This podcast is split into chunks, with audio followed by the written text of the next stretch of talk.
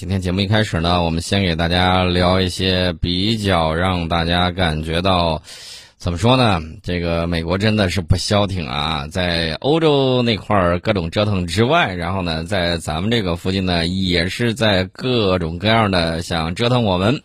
那么，据日本共同社八号的消息啊，部署在驻日美军的这个横须贺基地的美国核动力航母里根号离开了基地，进行出海训练。那么，这说明之前有人宣称说亚太地区已经有两艘美国航母同中国航母辽宁舰同框，实在是说的有点早。但是新的担忧又来了，目前从菲律宾海一路北上的林肯号航母是否会和这个从日本南下的里根号来夹击位于我们在台湾东部的辽宁舰编队呢？那么辽宁舰这个六号的时候啊，按照这个日本防卫省统合幕僚监部七号的消息，它仍然停留在这个呃这个琉球啊这个石垣岛以南大概一百七十公里的这个太平洋上，而且连续四天实施了舰载战斗机和直升机的这种起降。那么至于这个日本的媒体的这个说法啊，到底是怎么样的？然后呢，我们当然有我们的这种卫星可以看得非常的这种清楚。到目前为止呢，林肯号已经部署了五个月，已经接近了为期半年的部署周期的末期。按照美国航母的这个活动规律啊，它通常会在部署末期与接替的另外一艘航母进行双航母的这种演练，而这个接替者。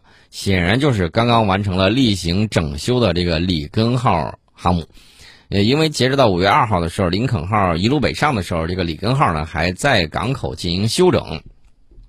到五月二号为止的时候，林肯号还是这个美军在印太地区唯一一艘可用的这个航母。今年一月份的时候呢，林肯号从加利福尼亚的圣迭戈基地出发，前往亚太地区，接替卡尔文森号航母的这个部署。林肯号航母打击群的护航舰艇呢，按照满编配置，然后呢，包括一艘提康德罗加级的导弹巡洋舰莫比尔呃莫比尔湾号，还有这个美国海军的第二十一驱逐舰中队的四艘阿里伯克级的这个导弹驱逐舰。此外呢，它还搭载了隶属美国海军陆战队的 F 三十五 C 舰载机中队。那么这个外界呢有很多的这种推测啊，当然呢，我想告诉大家的就是。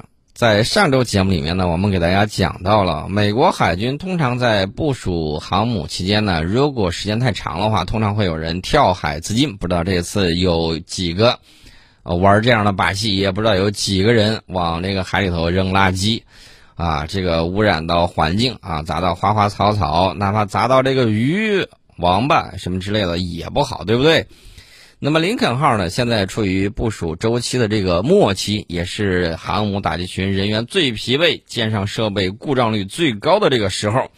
大家还记得不记得去年年底的时候，卡尔文森号在部署末期已经是这个事故百出，不到两个月之内接连发生五次重大事故，包括在南海失事坠海的那架 F 三十五 C 战斗机。那至于说这个林肯号会不会重蹈覆辙，然后出一些问题呢？我觉得，如果他在高强度的部署下去的话，这种概率极有可能会出现。比如说啊，美军觉得现在比较急，再让他多干一个月，那么我觉得出现这个故障的这种概率啊，或者说重大事故的概率会直线上升。这次呢，说不好，也许是 F 三十五 C 又掉海里头了，也许可能是 F 三十五 C。着陆的时候把绳钩断了，撞到旁边的这个什么舰载机啊什么之类的，这种可能性都有的啊。这个不是我在说，而是之前他们已经发生过。我不过是拿过去的例子来比现在的这种情况。当然了，大家也看到了，现在非比寻常啊。这个解放军的辽宁舰、美国的林肯号，还有这个里根号航母打击群，以及大家不要忘了日本的出云号准航母四大航母战斗群啊，在这个台湾东部海域同框的，当然是非比寻常啊，这个大家也要注意到。那么另外呢，我要给大家提个醒啊，提什么醒呢？提一下这个日本的醒啊，这个日本呢，最近一段时间一直是各种跳的比较高。我记得在五月四号的时候，我们在过五四青年节，然后呢，这个俄罗斯外交部呢说要禁止日本首相岸田文雄还有日本外相林方正入境啊。此外，一同被列入黑名单的还有日本财务大臣、防卫大臣和法务大臣，基本上那个管事儿的都给禁了一个遍。那么，俄罗斯外交部是怎么说的呢？他说，日本政府对俄罗斯发起了前所未有的反俄行动，发表了不可接受的言论，其中包括诽谤和直接威胁。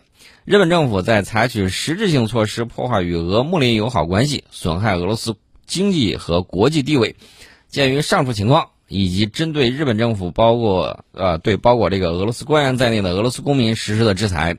俄罗斯将无限期禁止包括日本首相和外相在内的六十三名日本公民入境俄罗斯。该名单呢，包既包括了政要啊，也包括了媒体工作者，也包括了学者等等。在四月二十七号的时候，俄罗斯外交部呢曾经召见了日本驻莫斯科大使馆代表，并且向后者表示，自从俄罗斯展开对乌克兰特别军事行动以来，东京采取了公开敌对的反俄路线，破坏互利合作。还将八名俄罗斯外交官呢驱逐日本。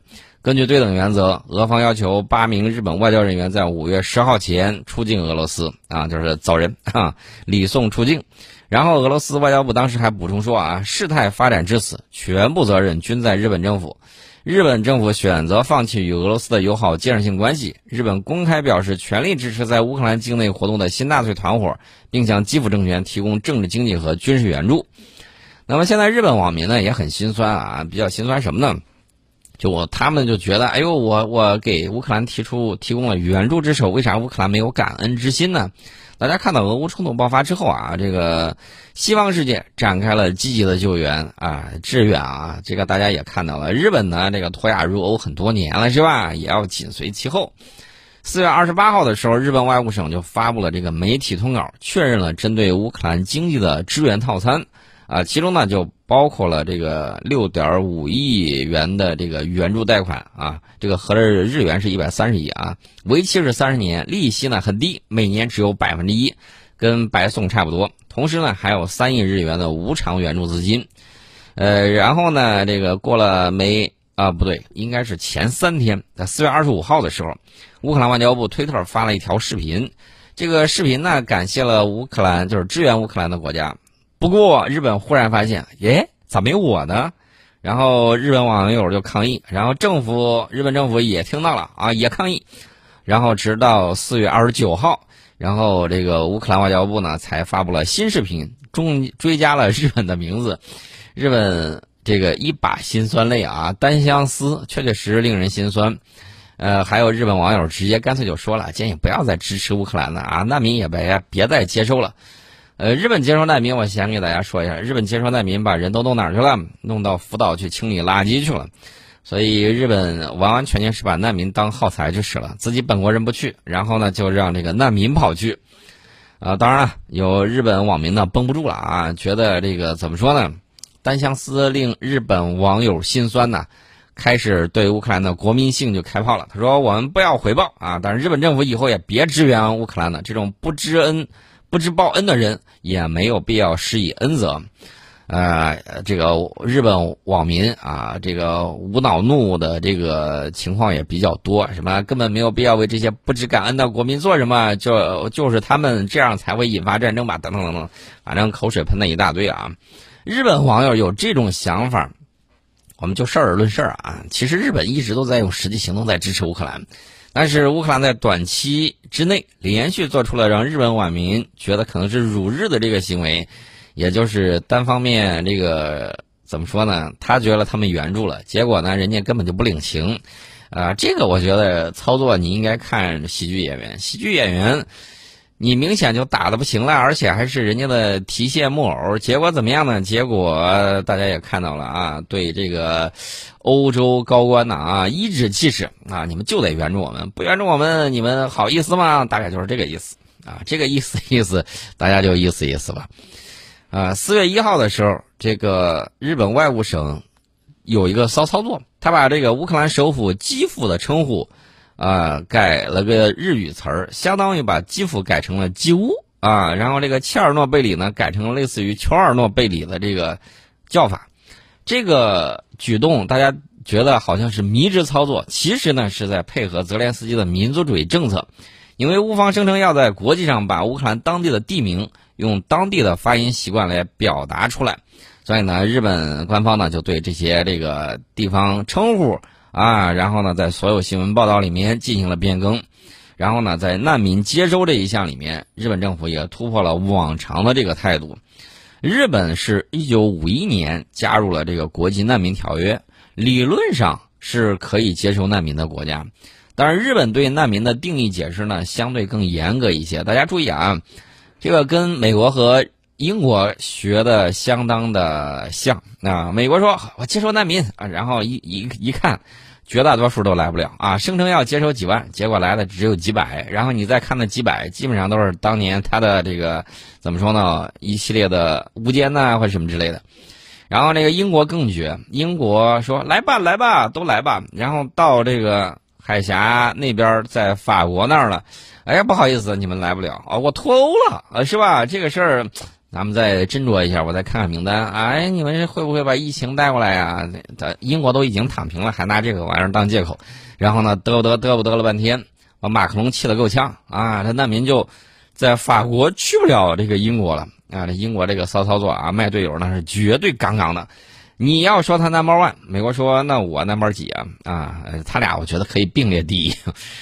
大概就是这么个情况。那日本说，我要是自认第三的话，应该没有人这个啊，俩都并排第一了，我就自认第三吧。啊，大概就是这么样一个排名。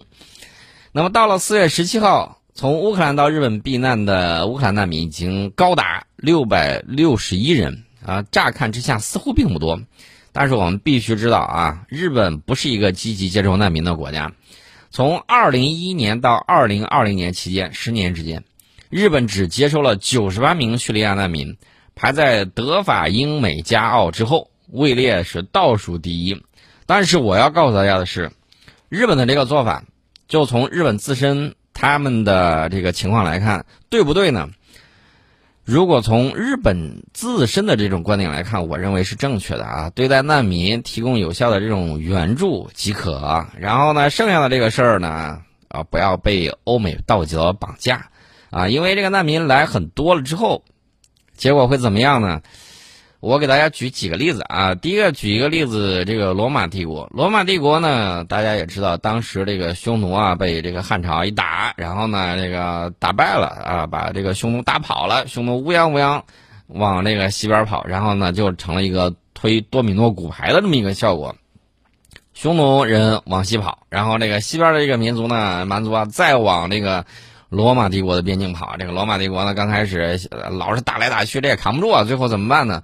把这些人安置过来吧，直接安置到边境这个内部。结果怎么样呢？结果就是人家声势越来越浩大，反而夺了这个，直接夺舍了，搞得罗马帝国一下崩成俩了啊！所以说呢，这个情况大家也要注意。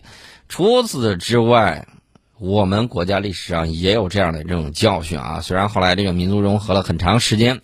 但是大家也知道，在过去的这个历史之上啊，我们已在这个两晋时期，啊，也有过非常惨痛的这种教训。那除此之外呢，还有其他的啊，其他的问题就多了。呃，当然了，也有人把难民当武器使啊，这个大家也能看得出来。谁呢？土耳其啊。那除了土耳其之外，还有谁呢？还有这个波兰啊。呃，大家不要忘了有逃跑的波兰士兵。在国际舆论上愣是没翻出来水花，但是我这儿要给大家讲一下，他们怎么对付难民的呢？有组织的直接猎杀啊，直接给干掉啊！这个是逃跑的这个波兰士兵自己讲的啊，直接把难民给做掉了。所以这个情况大家要看到啊，有前些年经济大发展的时候，然后人家搞的这什么默默温情啊，又什么面纱，又什么之类的，最终这个一碰到危局，马上就露出了吃人的本质。大家再注意，日本呢把从乌克兰逃难来的人呢定义成什么呢？叫避难民啊，就是为了不叫降低自己国家对难民概念的认定的门槛。毕竟之前叙利亚那么多人申请，就只放了一点点。国家层面如此努力，民间自然也不甘落后。在乌克兰战争爆发之后，有不少日本民间团体不约而同的折了蓝黄色的千纸鹤寄给了乌克兰。我估计乌克兰人都觉得日本人太小气了。你叠这么多个千纸鹤，是让我们驾鹤西游呢，还是怎么着呢？啊，你叠了这么多这个东西，你倒不如给寄点面包黄油来的更给力。你说折了这么一些东西，怎么着呢？然后这个事儿呢被电视台报道了之后，引发了轩然大波，各路批判啊，这个蜂拥而至，认为这纯属添麻烦行为。为啥呢？这千纸鹤你折了那么多，你还要寄给人家去，人家还得接收。你折了太多的时候，人家还得拿东西去运，不是？啊，所以就各种折腾吧。然后呢，大家也注意啊，有一些人他老喜欢反思啊。我顺便我给大家说一下，日本在二零一一年大震灾，二零一六年熊本地震，二零一八年这个日西日本暴雨，一直到本次二零二二年乌克兰战争，只要发生灾难，就有一部分日本民众呢想寄千纸鹤。那么无论把千纸鹤寄给大使馆，还是给乌克兰当地，都没有任何办法帮助。到当地人民，即便人家觉得你寄过来这个千纸鹤拿去当那个什么纸，都觉得硬。呃，折纸产品还会在运输过程之中占据宝贵的运力。啊，当然了，除了千纸鹤之外，人家也总共二十万人次捐了大概是五十亿日元给乌克兰。然后呢，这个情况呢，大家这个大家也都看到了。呃，日本呢，在这个方面，你说他鸡贼也好，说他这个不能说一毛。不能说一毛不拔，还是拔了一些的，这个大家也要看到。那结果呢？怎么样？结果是，结果就是这个样子了。结果除了这个之外呢，还有一个事儿，还有一个什么事儿呢？呃，反正日本民间的这个支援呢，有点耐人寻味啊。这个推特上突然冒出大量名字，后面挂着乌克兰国旗的日本人，声称要支持乌克兰。大家注意啊，当初香港战争时期。部分日本网民也出现过一模一样的生态行为，那么这些人呢，这个写就就很有意思啊，然后写了这么些话语，然后有记者就采访问他们：你们知道当地发生了什么？为什么会走到这一步呢？结果一问三不知，说不出来个所以然。那么这些看似洋溢着博爱呀、和平啊、政治正确啊这种行为，在历史与现实的维度都有非常荒诞的这种意味。那除此之外呢？还有什么呢？还有另外一个事儿啊，还有另外一个事儿。什么事儿呢？就是乌克兰对于日本的回报啊，基本上属于痛打软肋，因为他们放出了一个视频，这个视频把昭和天皇和希特勒放在了一块儿，还忘了在感恩名单上这个加上日本的名字。然后呢，四月一号的时候，一个被标记为乌克兰官方组织的账号。发布了一条反法西斯视频啊，这个视频呢把希特勒、墨索里尼和昭和天皇并列，作为法西斯主义的代表，把这个真相狠狠甩出来的这个行为，着实让让日本全国上下大为不满。呃，然后呢，这个视频一直到四月底才开始这个热火朝天，日本民众就非常激动啊，部分人说自己再也不会支持乌克兰了，然后日本政府呢也采取了官方交涉手段。此时呢，驻日本乌克兰大使馆出来澄清，说这个号呢现在跟乌克兰政府没有关系，是上一个政权时期的账号，制作者也不是很懂历史，错，人家恰恰很懂历史。所以说呢，这个情况呢就很有意思了。那么诡异的是什么呢？就是这个账号他说是上一个政权的。那结果呢？出了事故之后，这个账账号就开始向日本献花了。四月二十九号，他又发布了一条动态，向日本的这个昭和之日，就是日本的公共假日啊，表示祝贺。最有意思的是，这条动态还附上了好几张插画，说这是乌克兰艺术家画的宫崎骏风格的画作。啊，这个 这个怎么办呢？日本政府只能选择原谅吧。但是日本网友感觉被戳肺管子了。这个。大家注意啊，这个与战争有着密切关系的昭和天皇，在日美国的怂恿之下啊，并没有被清算，甚至在今天，日本民间仍然有看法是，战败后天皇为了全日本国民请命，然后呢挽救了黎民百姓的平安，那么未被清算完毕的天皇呢，就继续充当日本的象征。那这是这个日本的这个情况，所以日本。延续着二战以来的格局，为美国马首是瞻。美国让日本损害谁，他就得照做；让他支援谁，他也得照做。而同时，天皇呢又没有被清算完毕，这就令日本民间呢不觉得天皇有什么问题。那么，在这个状态下，同右翼越走越近，而且深受忽悠。所以，这是日本的这个情况。所以前两天呢，我们就大开眼界，看到了日本居然控诉说，尽管不断受到我们的欺负，这个欺负要加引号啊，但是日本一直克制隐忍。这不是二零一二年的时候你叫嚣着要三个小时消灭我们海军的那个日子了吗？啊，我就觉得他有点纳闷啊。